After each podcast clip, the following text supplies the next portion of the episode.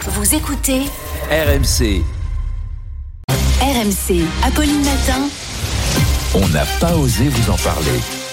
Mais Martin ose tout. Et Martin, en, cette, en ce jour de la Toussaint, vous avez donc décidé de nous révéler ce qui va nous arriver après la mort. En tout cas, ce qu'on imagine après Oui, la mort. Parce que je suis pas encore revenu d'entre les morts, donc je m'appuie sur un sondage réalisé par l'IFOP, qui nous explique qu'une personne sur trois, croyante ou athée, en France, croit qu'il y a une vie après la mort. C'est un Hmm. tout petit peu moins qu'il y a 50 ans, une croyance particulièrement marquée chez les, chez les jeunes, chez les moins de 35 ans.